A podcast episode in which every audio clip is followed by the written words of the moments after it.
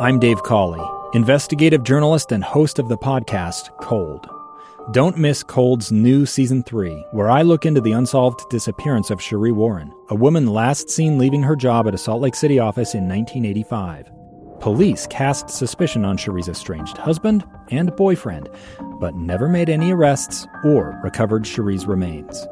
Find Cold Season 3, The Search for Cherie, anywhere you get your podcasts. Inside Sources. Inside Sources. Inside Sources. Where KSL offers Utah deeper insights on the news. Host Boyd Matheson divides rage from reason and elevates the conversation on issues crucial to our community. On KSL News Radio 102.7 FM and 1160 AM. Well, another day, uh, another headline screaming about how inflation has hit a 40 year high. And while we're all feeling it, whether that's at the grocery store or at the gas pump, I think we have to look beyond just the immediate components of what inflation is doing and see what's beyond those headlines and other areas that it might be impacting our lives in maybe some ways that we aren't noticing currently, but might uh, create bigger problems down the line. So let's get past the headlines with inflation.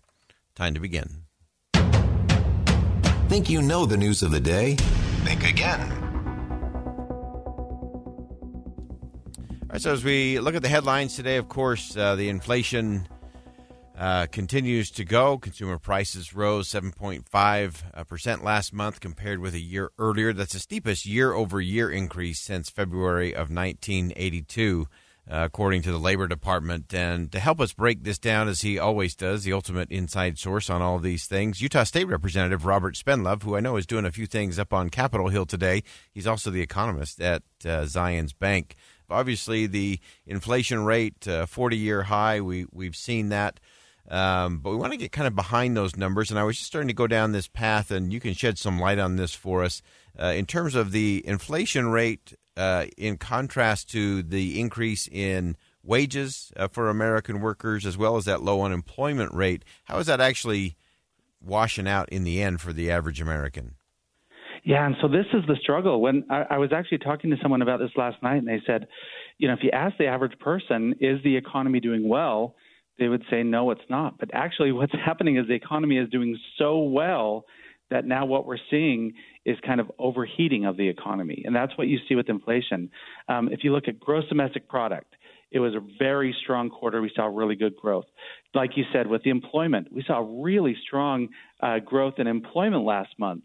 Um, but what that's doing is that that pressure is uh, kind of coming out on the other side. Uh, wage growth over the last year was 6% and then that inflation, like uh, like you said, was 7.5 percent. That's what we saw this morning. When you look at the at our region, uh, kind of the mountain region, that inflation is even higher. It's at nine percent.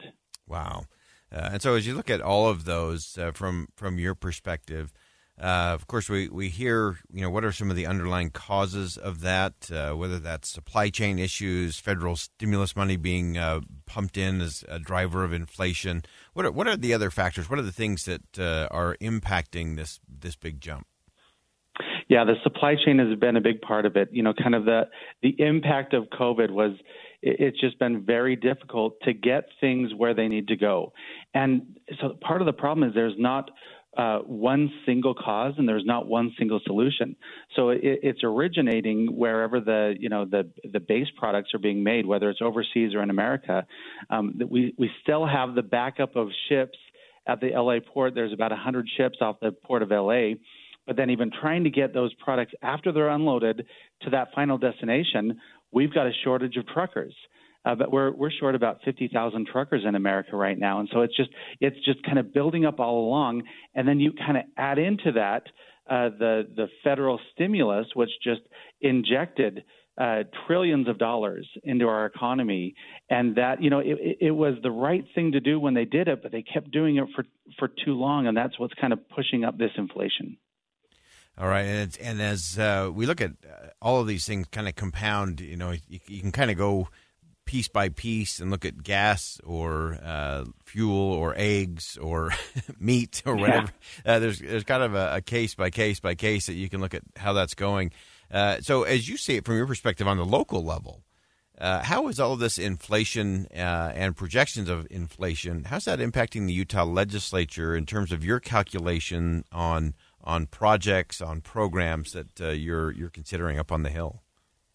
So you know, and and it's more than just the inflation. Well, so one of the big inflationary pressures that we're seeing is on compensation.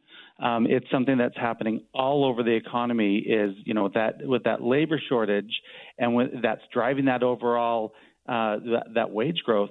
We're seeing a lot of challenges on compensation, whether it's state employees or contractors or teachers or you know really just a, across the board. Um, and then we're seeing those inflationary prices on uh, you know construction projects. If we're trying to be building uh, you know freeways or roads, those costs are going way up. Um, and then kind of in the background, you know, uh, what, and this is what we're seeing in the markets is the Fed has to address this inflation. And so the the way the way that the Fed addresses inflation is they drive interest rates up. And you know the the Fed is now saying that they're probably going to be pushing those rates up by 1 to 2 percent in the next year, and we're already seeing some of that pressure. The the, the 30 year mortgage, um, you know, just today uh, is now above four percent. Mm. Uh, a year ago, it was two and two point eight percent. And so, you know, we're we're seeing that pressure. And so, what that's going to do is it's going to slow down the economy. So, we're seeing this overheating economy, and we know that it's going to turn and it's going to slow. And so, we're saying, okay, we need to be really careful about how much money we spend and and where we spend it, so we don't get ourselves in a really difficult position a few months from now. Yeah, and then finally, uh, Representative Spendlove, what what else should we be thinking of uh, when we think about inflation? Uh, as as everyday citizens, as we're sitting around the kitchen table, kind of looking at budgets and projections and potential trips or spending, uh, what else should we be thinking about as it relates to uh, to inflation? You know, I, I just think it, it, it just emphasizes how important it is to be very careful about not uh, not overspending, not not getting uh, you know uh, getting into ongoing expenses too much, being being very price conscious, uh, uh, uh, you know, especially about some of those longer term purchases, whether you're buying a, a car or a house. it's always good to be you know to be very, very sensitive and very very price conscious. All right. Great insight. As always, Utah State Representative Robert Spendlove, also an economist at Zions Bank. Always appreciate uh, Robert's perspective on all of these things, and, and so fascinating to look at all the dynamics that play into this things that sound good, things that sound less good, uh, and how we balance that out so we can make good decisions at every level, whether that's at the kitchen table, whether it's at the state legislature, or whether it's in the halls of Congress. Uh, we all need to be looking at how are these decisions uh, impacting what we're doing day to day. Far too often, uh, we have politicians that are disconnected from the reality, and they may be touting, touting uh, great success in one area, but the American people may be feeling uh, less excited or feeling the big pinch uh, in others as well. So we'll continue to watch this. Uh, be interesting to see how the administration responds to this uh, and what comes next in this ongoing inflation battle. stay with us, much more to come. Think again with Boyd Matheson on KSL News Radio. I'm Dave Cawley, investigative journalist and host of the podcast Cold.